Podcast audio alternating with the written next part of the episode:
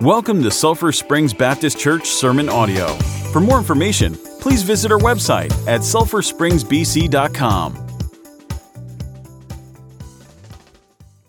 I appreciate the song this morning and uh, what truth there is in it. I'm thankful that God's always available to you and I in prayer, and um, thankful He has the power this morning. Not only will He hear us, that would be one thing, um, but I'm thankful He has the ability to answer those things we lift up to Him when they are truly prayed in His name, and uh, we're seeking His will above our own. If you have your Bible this morning, our text will come out of Galatians. Galatians chapter number four as we continue our study here. And um, I guess you'd say we're marking the halfway point this morning um, as we begin chapter number four, uh, Galatians being six chapters.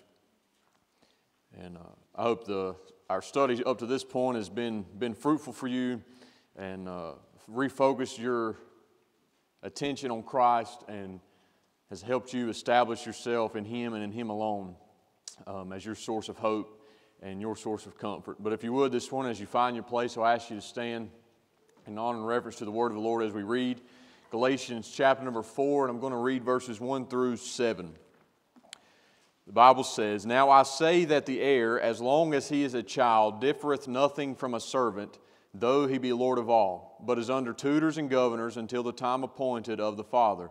Even so, we, when we were children, were in bondage under the elements of the world. But when the fullness of the time was come, God sent forth his Son, made of a woman, made under the law, to redeem them that were under the law, that we might receive the adoption of sons. And because ye are sons, God has sent forth the Spirit of his Son into your hearts, crying, Abba, Father. Wherefore thou art no more a servant, but a son. And if a son, then an heir of God through Christ. Father, we thank you for the reading of your word this morning. God, thank you for uh, your wisdom that's given to us, Lord, and revealed to us through the scriptures. Uh, God, I pray that you'd help us this morning to submit our will to your will, God, and uh, receive the instruction that you are uh, giving us through the text this morning.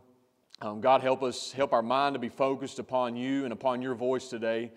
Um, Lord, help us to come humbly before you.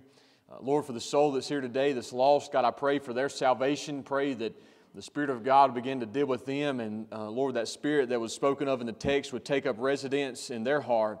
Lord, that they might also cry, Abba, Father.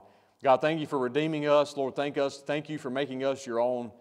Uh, Lord, we love you today. We thank you for loving us. And uh, Father, I pray that you'd help our focus and our attention be set upon you today. Lord, remove all the other things that might crowd in and try to rob our minds. Lord, help us to be engaged with the text this morning. God, help the word of the Lord go forth with your authority today and accomplish that which you intend for it to. And in Christ's name we pray. Amen. Thank you for standing. You can be seated. a good inheritance is something to be very appreciative of. And we have one this morning through our Savior, Jesus Christ. You know, a lot of people, we may not ever admit it, but you probably from time to time, or it maybe has crossed your mind of what kind of inheritance you might receive one day. Or maybe you've already been through that time of life where your parents have passed and you know you more, it's more real to you and more relevant to you when I speak of an inheritance. Of course, we want the person here more so than the inheritance, but there is a blessing that's left behind when there's an inheritance that is given to you and I. And a good inheritance is something to be thankful for, to be appreciative of. Well, 1 Peter 3, chapter 1, verses 3 through 5 say, Blessed be the God and Father of our Lord Jesus Christ, which according to his abundant mercy hath begotten us again into a lively hope by the resurrection of Jesus Christ from the dead, to an inheritance that's incorruptible, that's undefiled, that fadeth not away, that's reserved in heaven for you, who are kept by the power of God through faith unto salvation, ready to be revealed in the last time. One of my favorite passages of Scripture, and it speaks in there of an inheritance. And this inheritance, it says, is incorruptible, it's undefiled, and it does not fade away. And then one of my favorite parts of it is it says it's reserved in heaven for you, it's reserved in heaven for me. In any inheritance you receive in this life, it's going to defile, it's going to corrupt, it's going to fade away. No matter what it is, it's going to, it's going to lose its value over time. But the inheritance that we have in Christ, the inheritance of God that we can receive because of our Savior is incorruptible, it's undefiled, and it fades not away. And God has it reserved in heaven for you and I. My question this morning is how did you and I reach such an incredible standing that you and I are heirs of God through Jesus Christ? How did we come into such a position as that. The song, which I'm sure many of you are familiar with, the old song that says, Oh, yes, oh, yes, I'm a child of the King. His royal blood now flows through my veins, and I, who was wretched and poor, now can sing. Praise God, praise God, I'm a child of the King.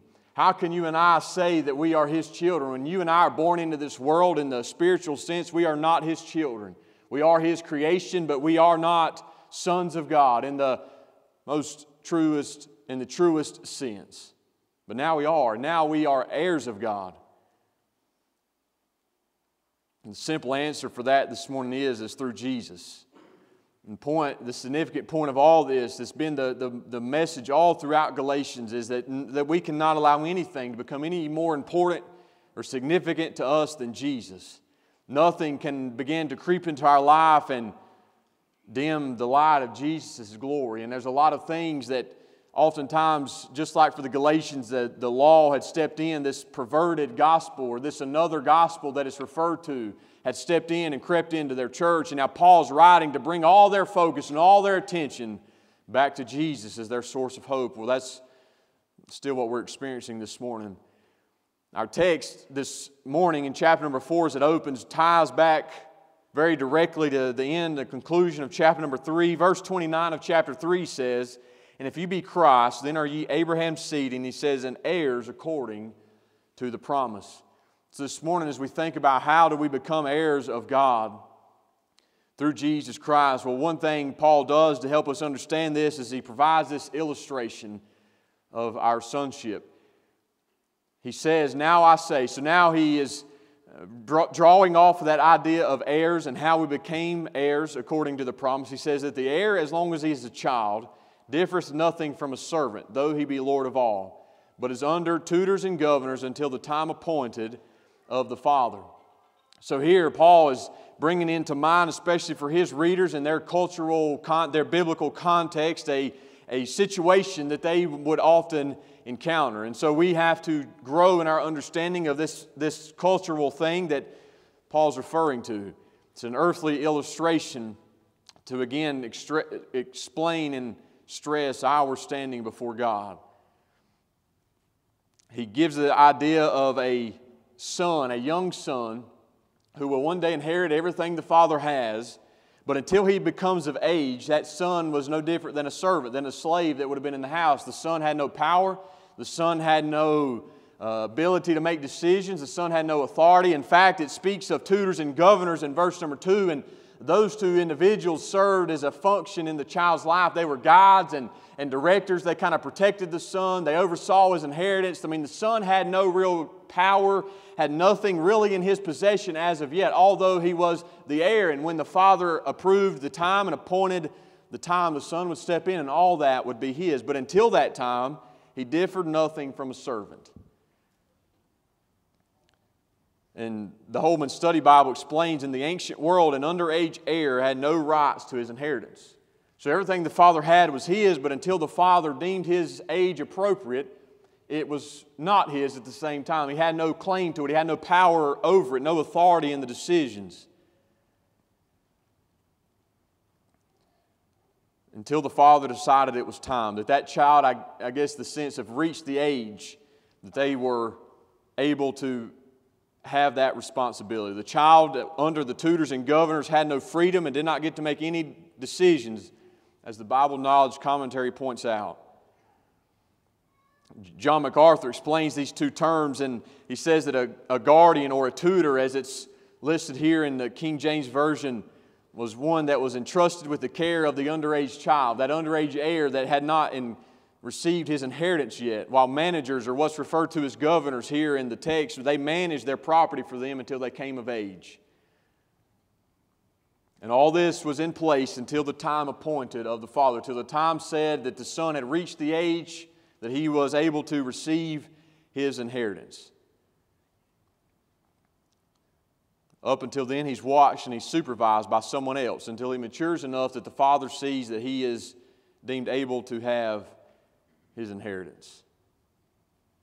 That's the illustration. That's what Paul wants to bring into our mind. But now we see the development of our sonship. Now he's going to, he's going to, he's going to apply that to our situation. What does all that have to do with what he's trying to explain to you and I? And we know this is now he's applying the illustration because he says, even so we. So now he's taken that thought that we've just looked at and studied and thought through of the underage heir, that he has all that's waiting for him, but while he's underage, it's not his. He has no authority, has no power over it. So he says, even so we, in verse number three, when we were children, were in bondage under the elements of the world. And when he says when we were children, he's not referring, Paul's not referring to the literal years in which he was a child. He's referring to a time before Jesus Christ came into the world. And at that, at that time, we were in bondage under the elements of the world.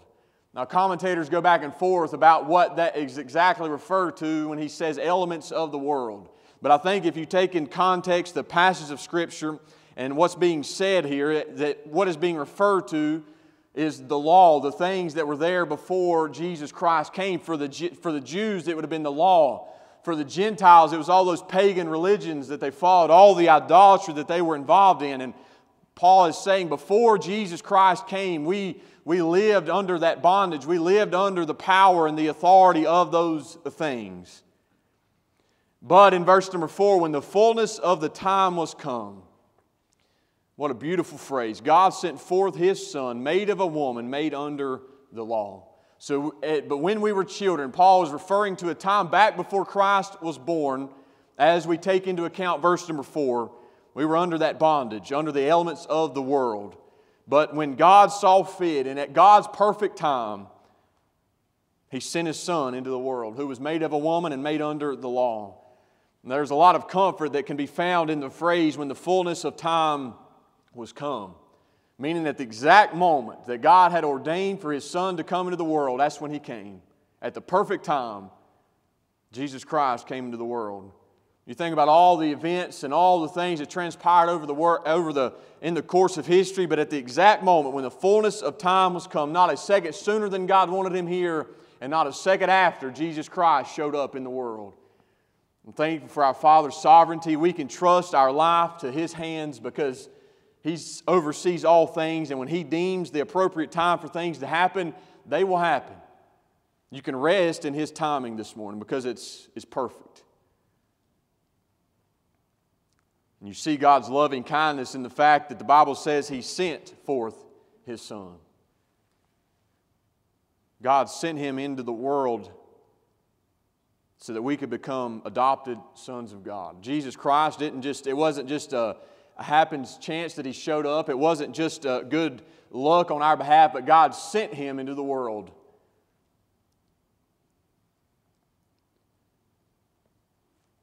We see some truths about Christ there at the conclusion of verse number four. He was made of a woman. We see his humanity, whereas it doesn't mention his father, where we see his full divinity at the same time, and he was made under the law, which he would live and carry out perfectly. And why did God send him into the world? Why did God, why did Bethlehem take place where Mary was there holding the Christ child? Well, verse number five tells it very plainly. It's the, it's the wonder that you and I should never be able to get over. It's, it's the thought that you, our minds should never be able to fully just, it will not ever be able to fully understand the depth of. He sent His Son into the world to redeem them that were under the law, that we might receive the adoption of sons. The word redeem means to buy out, it means to purchase or recover from the power of another. You and I, well, especially the Jews, were under the law, and you and I, as Gentiles, have been under the, the, the the influence of pagan, paganism and idolatry and G- Jesus Christ was sent into the world to redeem us from those things, especially as Paul's writing to a this audience here, he says that they were under the law. That was, they were under its power. They were under its now its consequences because they had failed it. They were under the repercussions of living short of the law. But God sent Jesus Christ into the world to redeem us, to buy us back, to recover us from the power that the law possessed over us. It's the beauty of the gospel that when we were separated from God, that He stepped in and sent His Son so that we could be made His once again. He purchased us while we were yet in our sins. He paid to set us free. He redeemed us that we might be adopted as His sons. We were under the law, but it's like as if God said, I want them. Because we were under His power, we were under His bondage. But God stepped in, He said, I want them. And He redeemed us. There was no light cost, no small cost. It was His own Son. You and I should wonder forever and ever at the love of God, the mercy of God for you and I.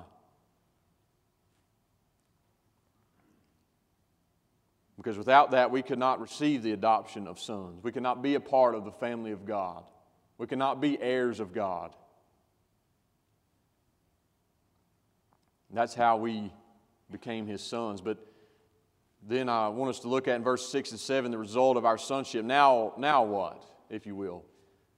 He says, Because you're sons, now that you have this standing before God through Christ, God has sent forth the Spirit of His Son into your hearts, crying, Abba, Father. Knowing that God has put His Spirit into our hearts is such an assurance of our sonship. Ephesians 1:13 says, "In whom ye also trusted, after that ye heard the word of truth, the gospel of your salvation, in whom also after that ye believed, ye were sealed with the Holy Spirit of promise." The word sealed spoke of a, again, it's a biblical cultural instance where someone would give a signet ring, some kind of identifying mark or a stamp of some sort to another person. And it was like a legal signature saying that this person belonged to the person from which the signet ring was given.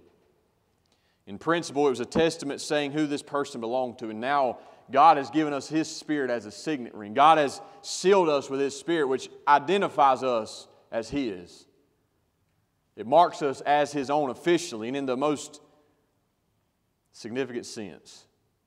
But also through that Spirit, we can cry, Abba, Father. And the word Abba is a word of endearment, it's an affectionate word, it's a personal, it, it identifies our personal and intimate relationship with God our Father. That we can approach Him as a son would approach his earthly father through this Spirit that now is in our hearts. We now love God. We have a heart for God. We, we desire Him. We desire close fellowship with Him.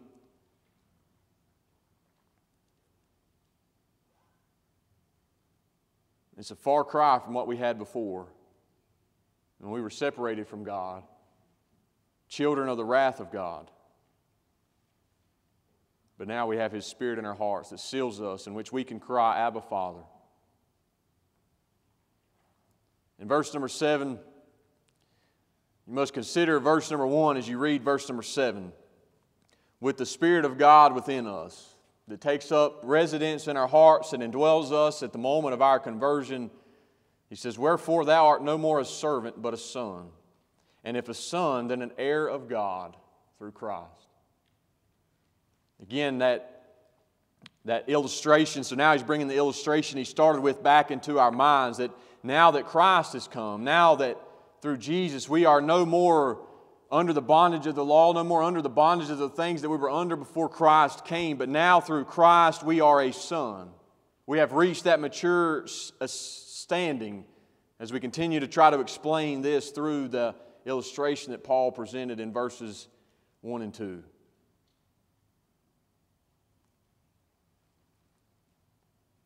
Again, this wonderful standing that we have with God can be credited to one thing. It's not the good nature of me and you, and it's not the lineage that we possess, it's through Jesus Christ. Before we were servants to those things, but now we are sons, and if we're a son, then we're an heir of God. And if up to this point in our study of Galatians you have come to the point of saying, wow, if it wasn't for Jesus, then I would have absolutely nothing.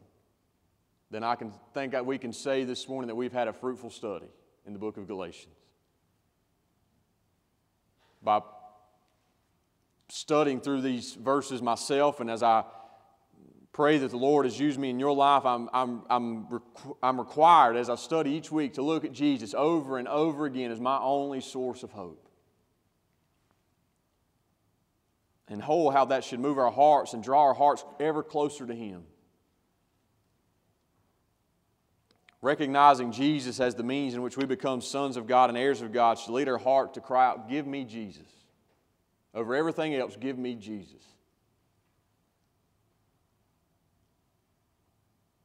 So, my question for you this morning as we stand together, we'll give a time of invitation. If uh, Ms. Kim wants to come around and Mark, you can come around and lead us. Does all of your hope today, does all of your trust for salvation rest in Jesus? It's only through Him that you become an heir of God. It's not about the, the home you were born into, it's not about your last name or your lineage. All those things before Christ, the law especially acted as a tutor and a governor, just to kind of oversee us until Christ came. Now we look to Christ. Christ is where the stress is laid, Christ is where the significance is.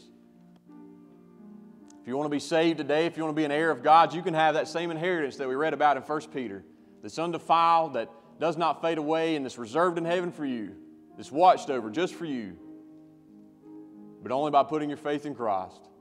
Believe upon Him. Believe upon Him. Mark, you come around and lead us. If you need to respond, I encourage you to do so.